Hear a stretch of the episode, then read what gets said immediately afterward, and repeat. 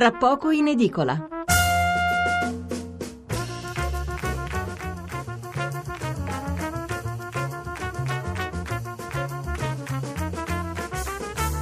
Sabato 13 dicembre, seconda parte di Tra poco in edicola. Incominciamo con la lettura dei titoli e dei commenti dedicati alla politica, eh, tra i quali non mancano naturalmente i riferimenti all'argomento che abbiamo trattato prima, cioè le frizioni tra Lega e Forza Italia sulla giustizia.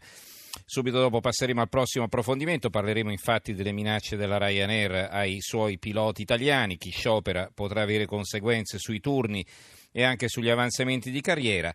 Eh, prima ancora della politica, allora recuperiamo mm, i titoli su Dell'Utri, ce ne sono due sui giornali di, eh, di oggi, di giovedì. Eh, chiedo scusa, sì, di giovedì, non sabato, come ho detto poco fa. Allora, ehm, il manifesto.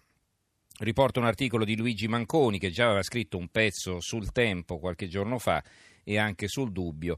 Eh, difendere i diritti di Dell'Utri e difendere quelli di tutti, scrive Manconi. Perché il quotidiano comunista Il Manifesto non conduce una campagna perché Marcello Dell'Utri possa lasciare il carcere per i consulenti della Procura Generale di Roma?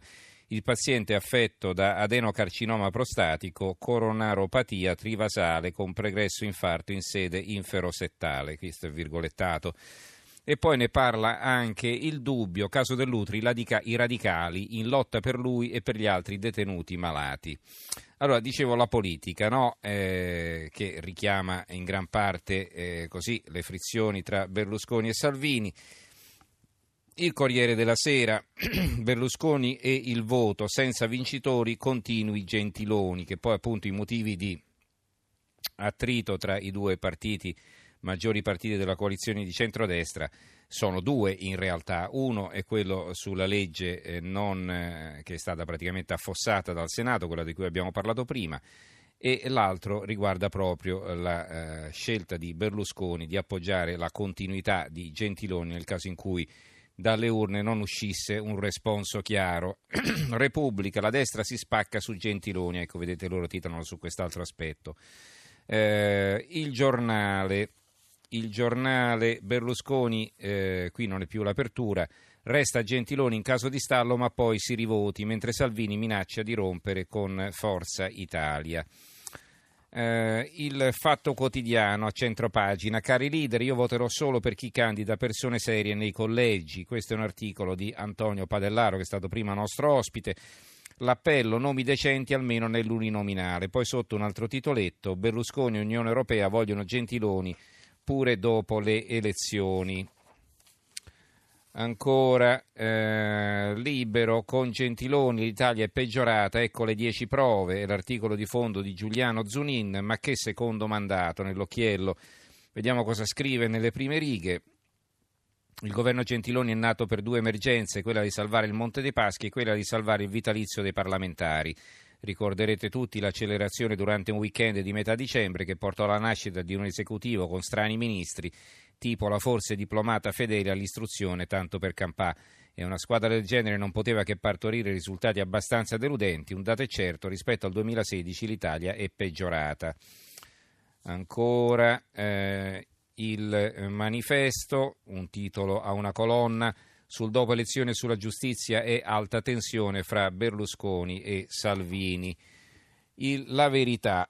Il nuovo governo è già vecchio, ci rifilano ancora Gentiloni, questa è la loro apertura. Nell'anno in cui è stato a Palazzo Chigi abbiamo continuato a impoverirci, però Mattarella e Unione Europea hanno deciso, se nessuno vince, come è probabile, si va avanti con il grigio.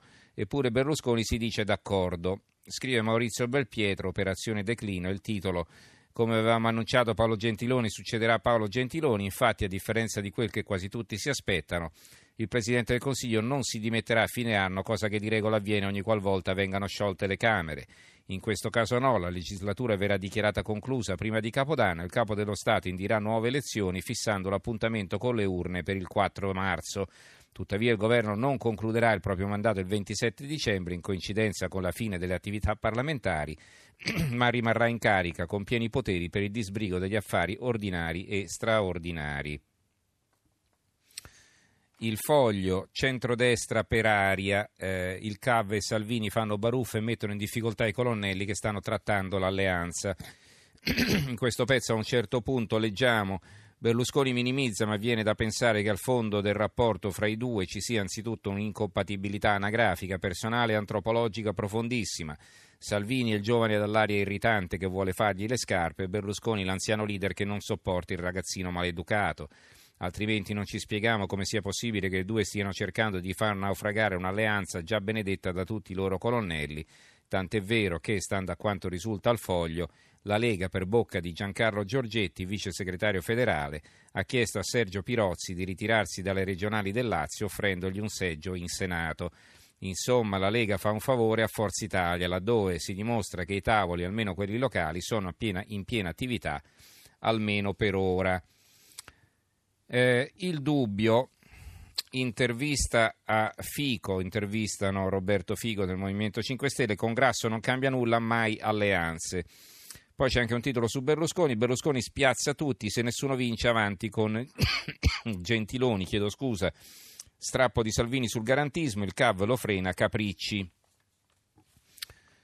Eh, il mattino di Napoli, senza vincitori resta Gentiloni, questa è l'apertura. Berlusconi apre le larghe intese, Salvini attacca, stop agli incontri, si accende la campagna elettorale.